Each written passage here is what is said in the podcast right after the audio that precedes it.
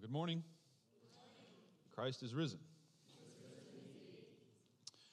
Well, the good thing about having three services on Sunday morning and having a very early service is that I can get some of the honoriness out of my system and be on much better behavior in the second service than I was in the first one. So I'm going to try to avoid some of those early morning mistakes this time. It's good to see you. It's good to be back. It's been a couple months since I've been here, and I miss you, and at least most of you. And I hope at least some of you miss me. I don't want to presume too much. So I'm going to start in Matthew 6 in just a moment, and then we're going to read a few passages of scripture.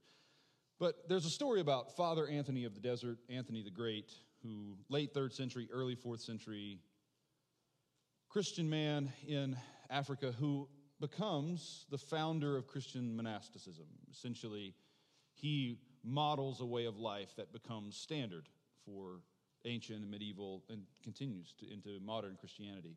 There's a story about Father Anthony meeting with this school of monks, and the monks ask Father Anthony, in his wisdom, he's an old, at this point an old man who's lived alone in the desert in prayer and fasting for many years, performed miracles, and he's famed for his teaching and for his wisdom and for his power in prayer. And this school of monks come to him, young monks, and they ask him, Father Anthony, what is the one virtue, the greatest virtue that we need to master, we need to receive, so that we can draw close to the heart of God and resist temptation? And as a wise teacher often does, he says, You tell me. And so, as the story goes, they talk for hours, giving their answers to his question what they think is the greatest virtue how to draw close to the heart of God and how to resist temptation. They, fact, talk all day and they talk all night and they talk into the next day, offering their own responses. And finally, they've exhausted all of the possibilities. And Father Anthony answers. And he answers by directing them to this text that we're about to read, which is from Jesus' Sermon on the Mount, Matthew chapter 6. Two verses, just a few lines. The eye is the lamp of the body. So if your eye is healthy, your whole body will be full of light. But if your eye is unhealthy, your whole body will be full of darkness.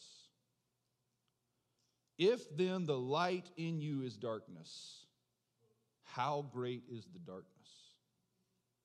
If the light in you is darkness, how great is the darkness? Now, what answer is this? What is the greatest virtue? What is the virtue we must receive and master if we want to draw close to the heart of God and resist temptation? Father Anthony says, read the words of Jesus. The eye is the lamp of the body. If the light in you is darkness, how great is the darkness? I, I think Father Anthony is, is telling them and us this that what you need above all is moral vision. If you don't know how to see what is happening in your life and the, life of the lives of the people around you, if you don't really know what you're looking at, then you can never draw close to the heart of God. You can never resist temptation. That you can only love God and love neighbor if you know what it means to look at God, to see God, to recognize God, and to see your neighbor and to recognize your neighbor, to see them lovingly. Everything depends on how you see what you're looking at to use good Oklahoma grammar. what, what am I seeing? Because all of the time, all of the time, you're making moral judgments about yourself, about the world around you, about the people you work with, about your, the people that you live with, about the people who are cutting you off in traffic, about the people that you're worshiping with. You're constantly making moral judgments. Watching TV, watching a movie, reading a book, you're seeing. And the question is are you seeing or are you failing to see? What are you seeing? And what if the light that's in me is darkness? What if when I'm seeing, I'm not really seeing? What if I don't know what I'm looking at? What if I'm not looking at what I'm looking at the way God looks at it? This is the decisive question, I think. And so I want to talk this morning about how to come to see, how to come to have the light in us be light and not darkness. The Christian life is, I think, an extended, lifelong training in seeing otherwise, in learning to look at things and to know things the way God looks at things and knows things. That's what we're training to do. And all of our worship, and all of our prayer, and all of our study, we're, we're trying to see rightly. So, to get at this, I want to I want to look at two stories, both stories of widows, one from the Gospel of Mark, one from the book of Ruth. Story of two widows and how they are seen and how they see, and then how we're likely to see them. So, first, Mark chapter 12. Jesus is teaching, and we'll pick up just a few words of his teaching and then the story of this widow. As Jesus taught, he said, Beware of the scribes who like to walk around in long robes and to be greeted with respect in the marketplaces and to have the best seats in the synagogues and places of honor at banquets.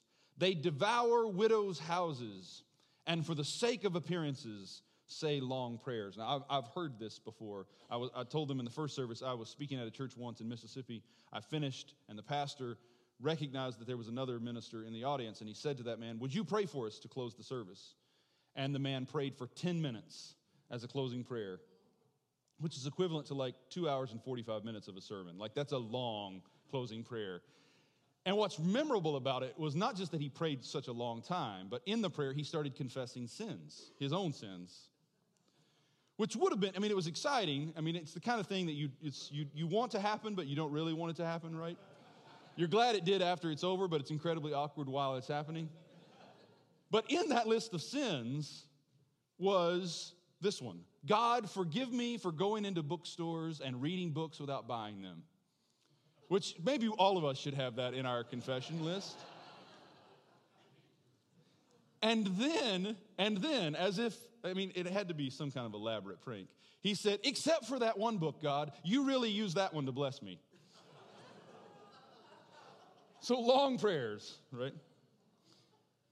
Jesus says, They, these scribes, will receive greater condemnation.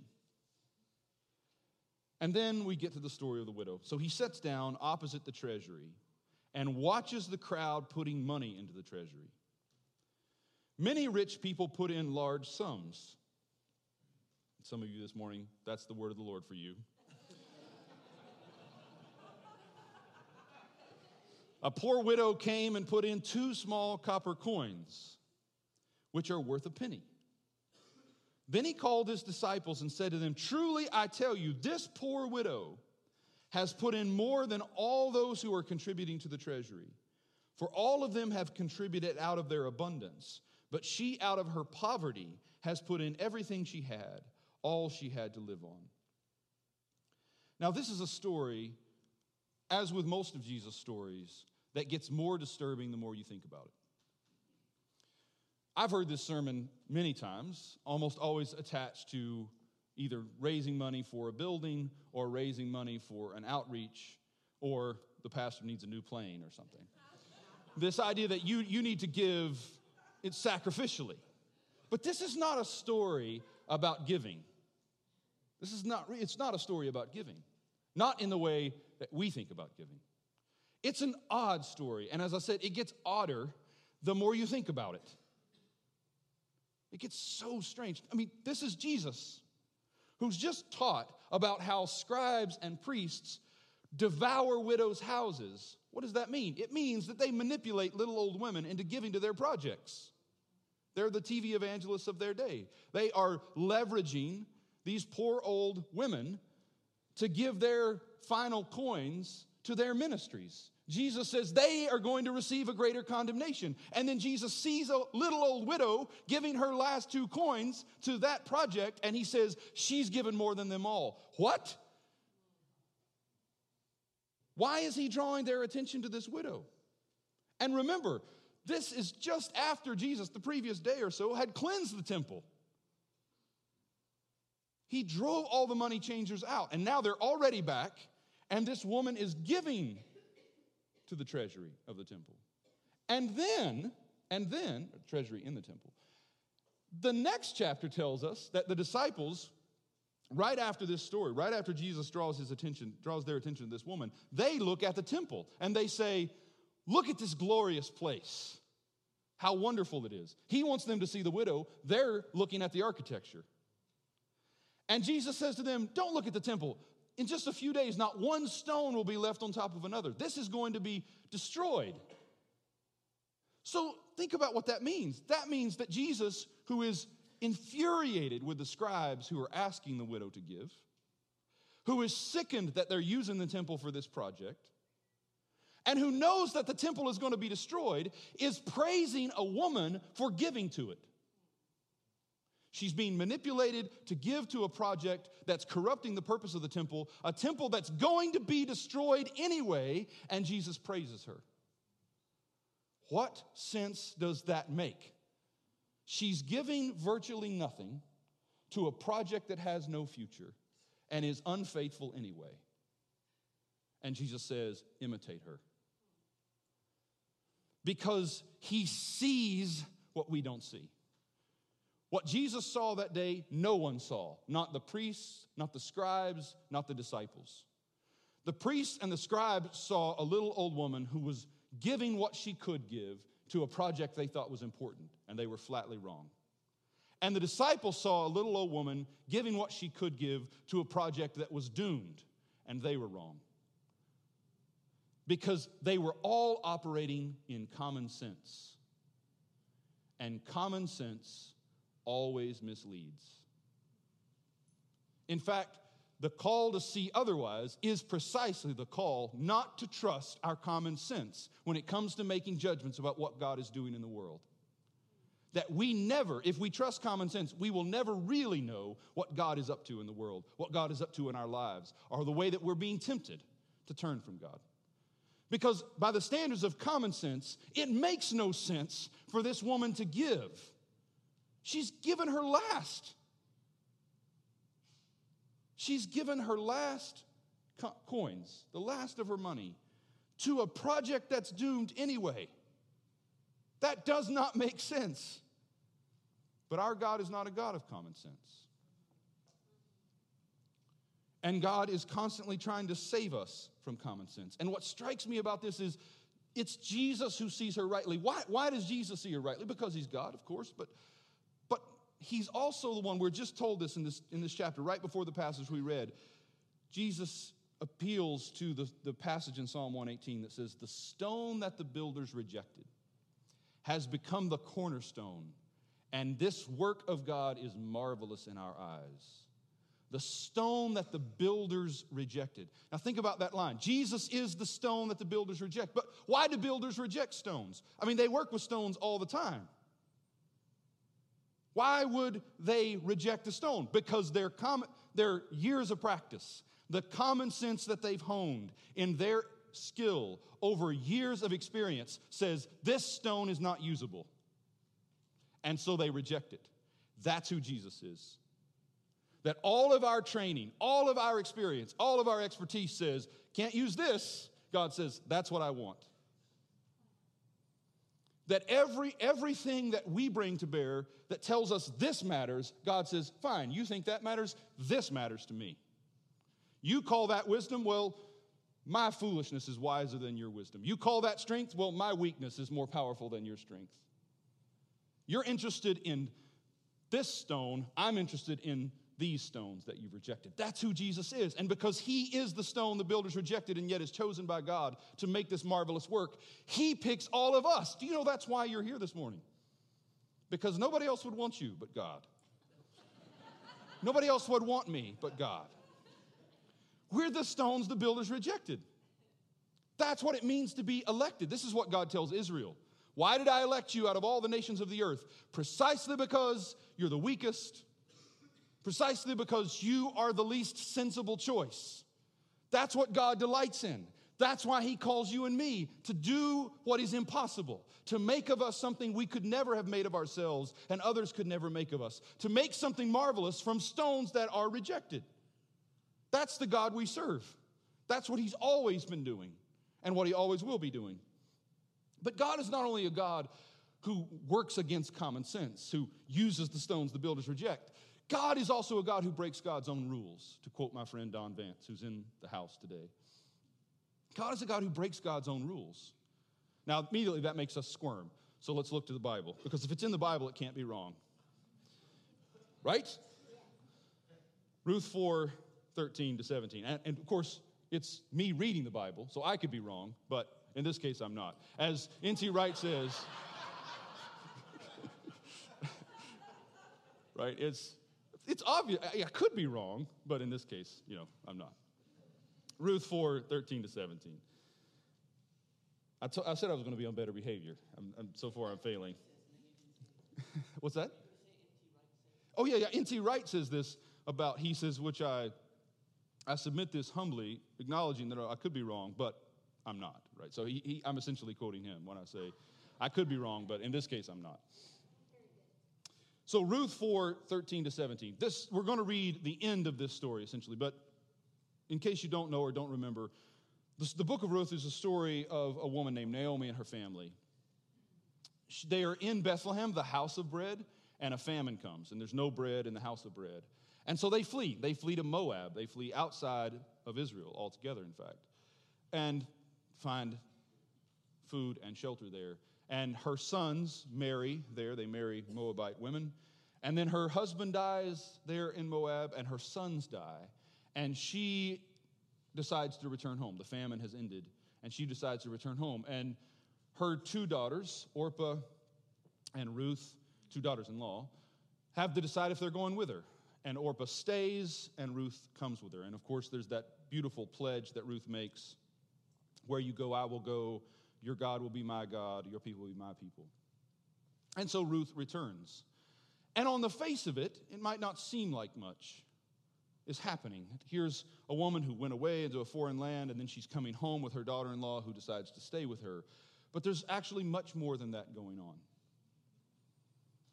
Because in Deuteronomy, Moses is giving his last word, just before he dies, his last word on how Israel is to understand the law. So the law has already been given, and Deuteronomy is the account of Moses' interpretation of the law. Here's how you understand it. When you go into the land to inhabit the land and live in the land, this is how you're to live it. And one of his last words to them is from Deuteronomy 23 3. No Ammonite or Moabite shall be admitted to the assembly of the Lord, even to the tenth generation. None of their descendants shall be admitted to the assembly of the Lord, the people of the Lord, because they did not meet you with food and water on your journey out of Egypt, and because they hired against you Balaam, son of Beor, from Pethor of Mesopotamia, to curse you. No Moabite shall be allowed. And here comes Ruth. God is a God who breaks God's own rules.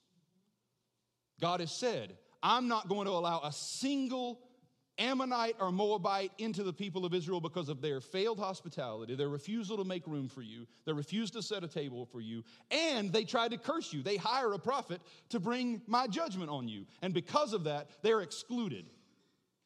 And here comes Ruth. And here's what we read in Ruth 4. So Boaz took Ruth, and she became his wife. When they came together, the Lord made her conceive, and she bore a son. Then the women said to Naomi, Blessed be the Lord who has not left you this day without next of kin or without a child, and may his name be renowned in Israel.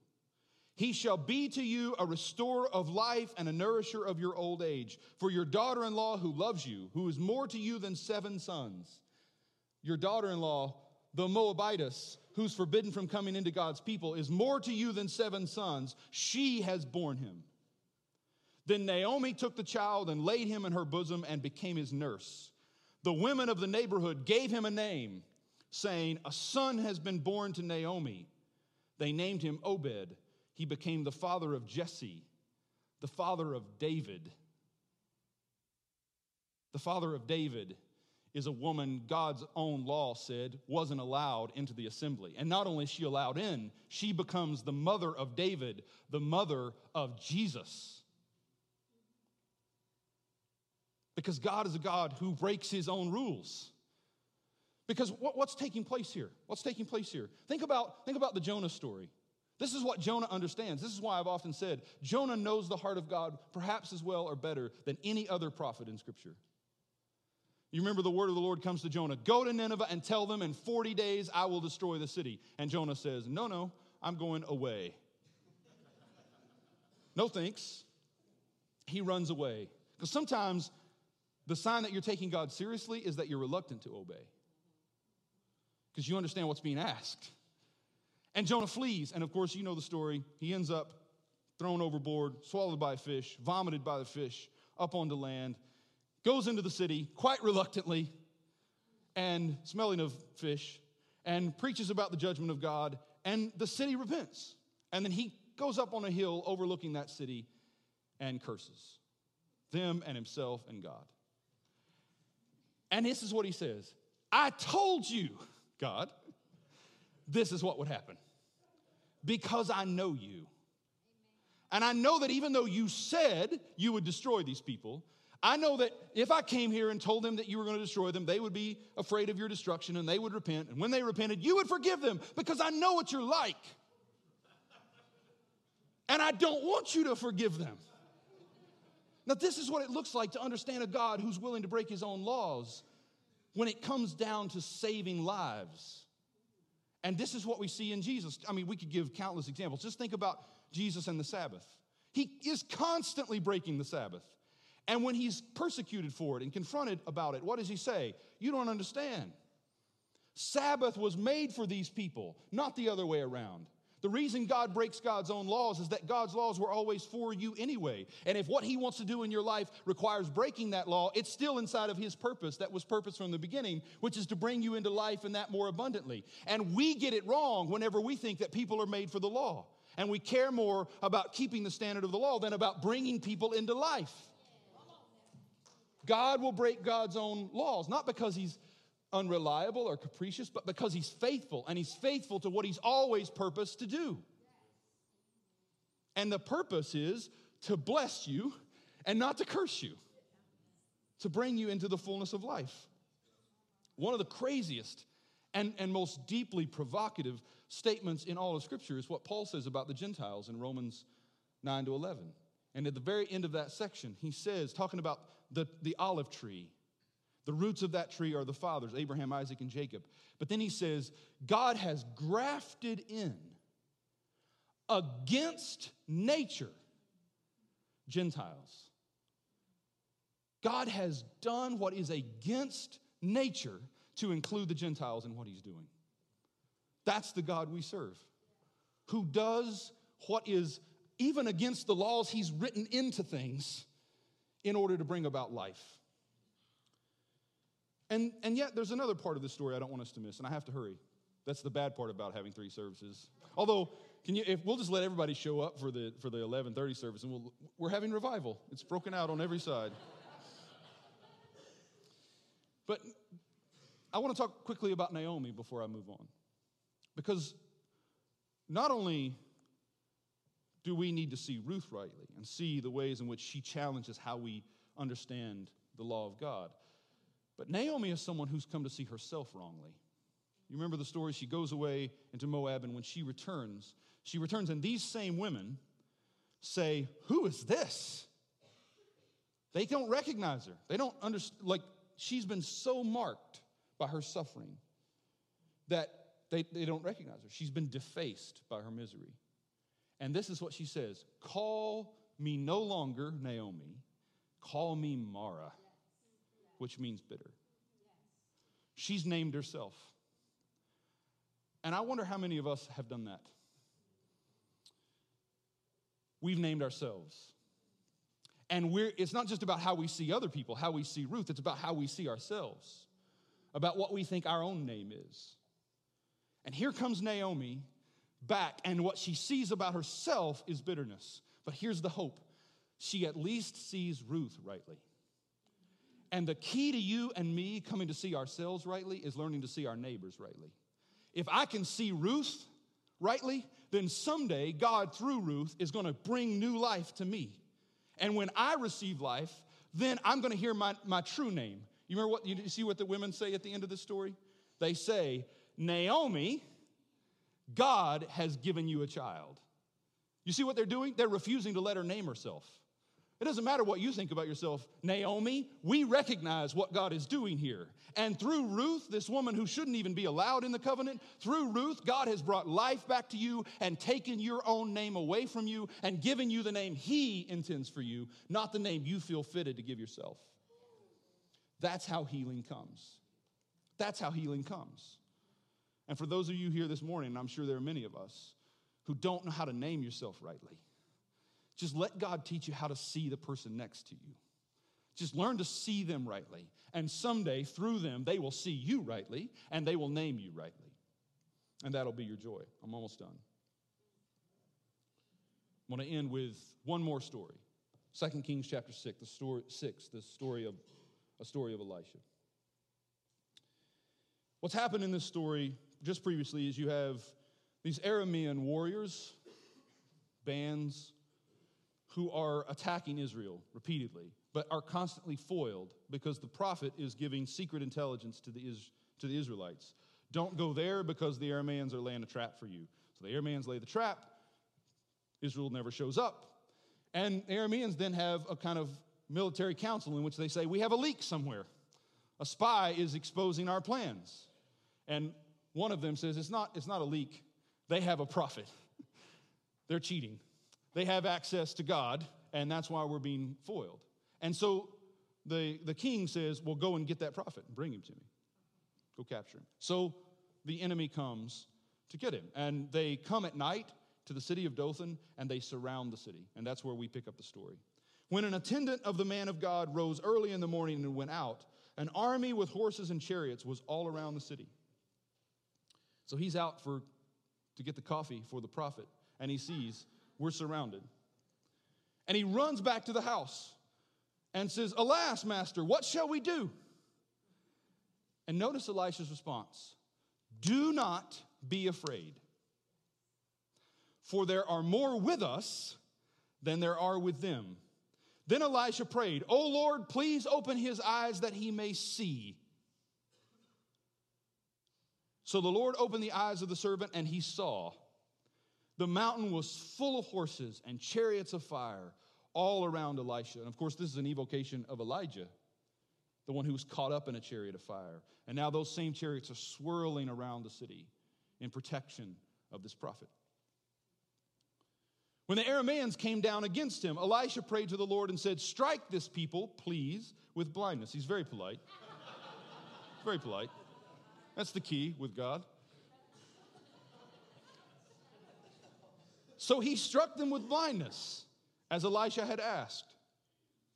And then Elisha said to them, This is not the way, and this is not the city. Follow me. Now, this is a, this is a little white lie, a little um, casual manipulation. Elisha comes out of the city. He's in Dothan. He's been surrounded. He prays for them all to be blinded politely. God gives him his request. He comes outside the city and says, Hey, you're looking for Elisha, the prophet, right?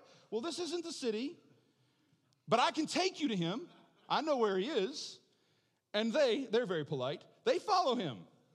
I'm not sure if I had just been struck blind along with all of my companions, I would just trust the next person who came up. But hey, Elisha had a way with people, apparently. And Elisha leads them to Samaria, the capital. And as soon as they entered Samaria, Elisha said, Oh Lord, open the eyes of these men. Same prayer he prayed for his servant. Lord, open the eyes of these men so that they may see. And the Lord opened their eyes, and they saw that they were inside Samaria. Can you imagine the fear?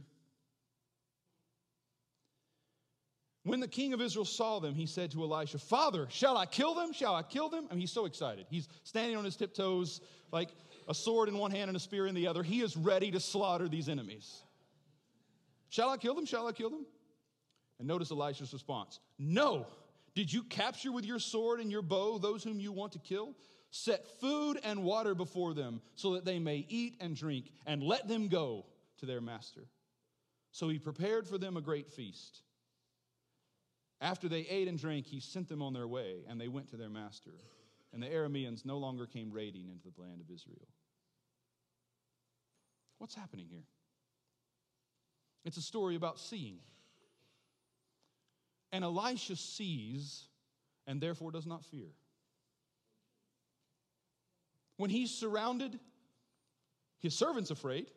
The people in the city are afraid, but he's not afraid.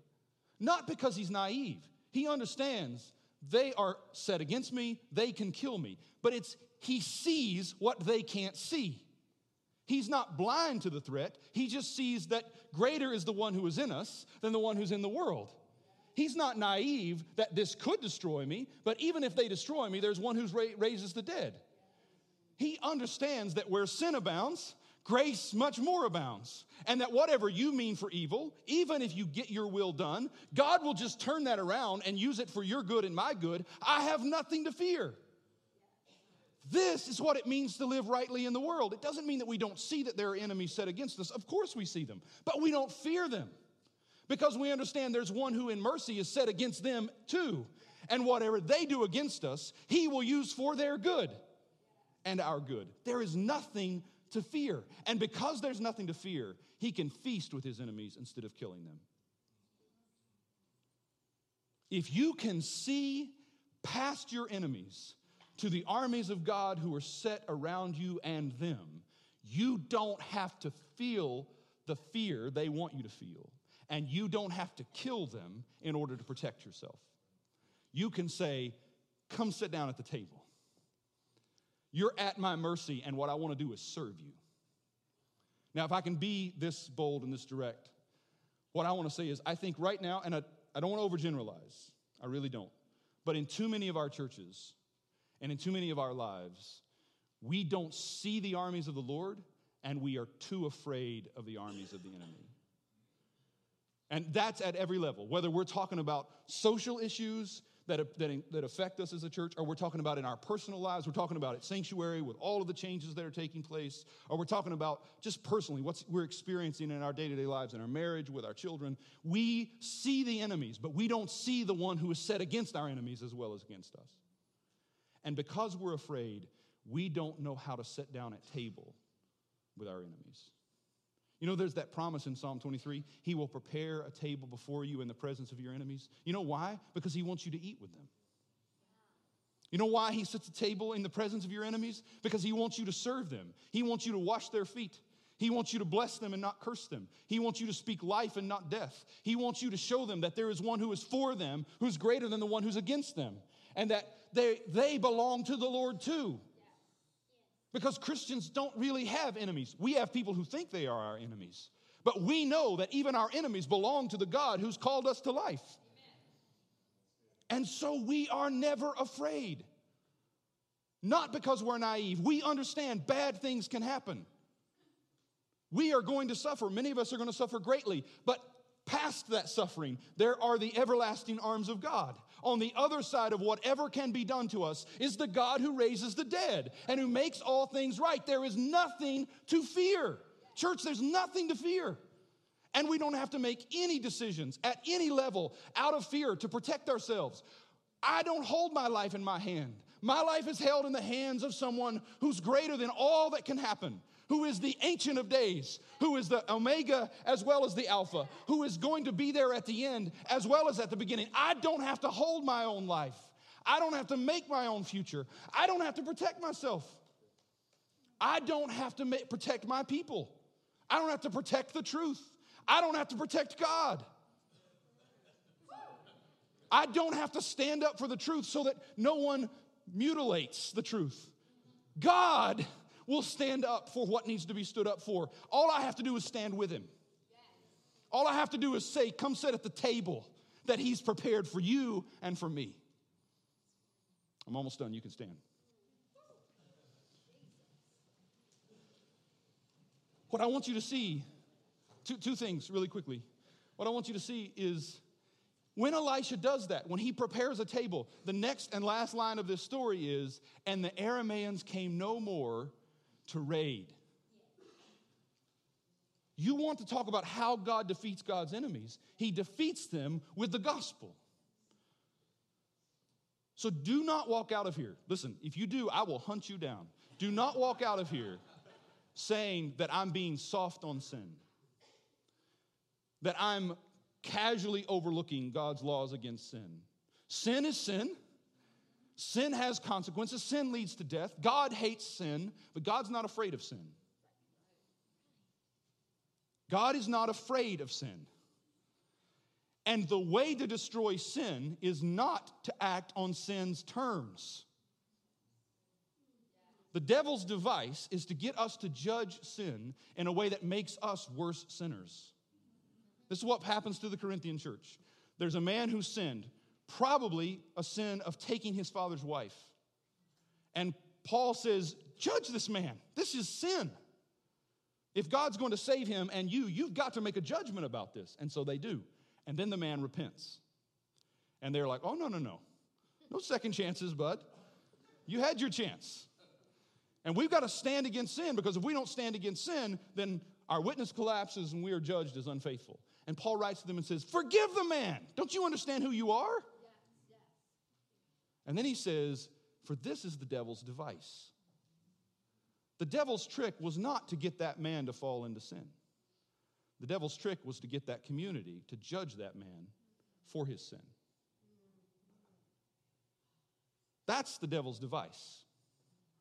And again, if I can be so bold, it's not that we're all wrong about the sins that we see in other people's lives. It's that we don't recognize that the devil wants us to see those sins. Because if we see them the wrong way, what happens to us is pride, is self righteousness, is false confidence. And suddenly we think we're seeing when we're not really seeing. So, the way to get rid of sin, the way to destroy the works of the devil, is to refuse to play into that trick and to really see the people from the first. And to understand that where there is sin, God is at work. And if we invite them to the table, He will rid them of that sin. He will drive it out. Our God is a consuming fire and He will destroy all that is going to destroy us. But we have to trust God to do that. I don't have to get the sin out of your life. I don't have to convict you of your wrong. All I have to do is say, I know a God. If you're in His presence long enough, you'll come to see that's not life for you. That's not freedom. That's not joy. That's not peace. He will drive the wickedness out of you. That's not my job. That's not my work. I'm getting too worked up here. Sorry. But listen, I, I, really, I'm not saying sin doesn't matter. Of course it matters. But we need to fear the greater sin of condemnation. We need to fear the greater sin of pride and self righteousness as much as we fear anything else. And if we want the Arameans to stop raiding, it's not slaughter them with a sword, it's feed them at the table. Paul tells the Corinthians this at the very end of that letter he says, We can do nothing against the truth. We can do nothing against the truth. And here's, here's what he means. He's saying to the Corinthians, I want you to accept me. You've rejected me, you've turned to other, others and away from the gospel I've given you. But he says, at the end of the day, there's nothing you can do that doesn't allow me to be like Jesus. Because if you accept me with open arms, then I'm Jesus, the resurrected Jesus, embracing you and we celebrate together like a family. But if you reject me, I'm still Jesus. I'm Jesus of Gethsemane and Jesus of Golgotha. I'm Jesus of Holy Saturday. But no matter what you do to me, I can be Jesus. And that's why I don't have to fear. So, no matter what happens, socially, culturally, communally, in your family, in my family, in my life, or your life, no matter what happens, there's nothing that can take us away from being like Jesus. Anything happens that we can take joy in, we're Jesus of the resurrection. Anything that comes that brings suffering, we're Jesus on the cross. But either way, we're at one with Him. And as long as we're at one with Him, there is nothing that can separate us from the God who holds Him in being. There is nothing to fear. God, open our eyes open our eyes. There is nothing to fear. God, my prayer for these men and these women, for these brothers and sisters of mine right here this morning is that they will see. That they will see. And in seeing, that the fear and the shame will dissipate. And they will see Ruth as they should see Ruth. They will see that widow as they should see that widow. They will see their enemies the way they should see their enemies. They will see themselves the way they should see themselves. God, help me to see myself, not with the name I've given myself, but with the name you give me. Let me see, God. Give us that courage. Amen. Thanks for listening to this message from Sanctuary Church. If you're in the Tulsa area, we invite you to attend one of our weekend services at 5 p.m. on Saturday, 9 a.m., or 11 a.m. on Sundays. And if you would like more information on who we are and what we're about here at Sanctuary, or to give online, please visit our website at sanctuarytulsa.com, or you can download our mobile app from the App Store or Google Play. We hope you'll join us again next time. Have a great week.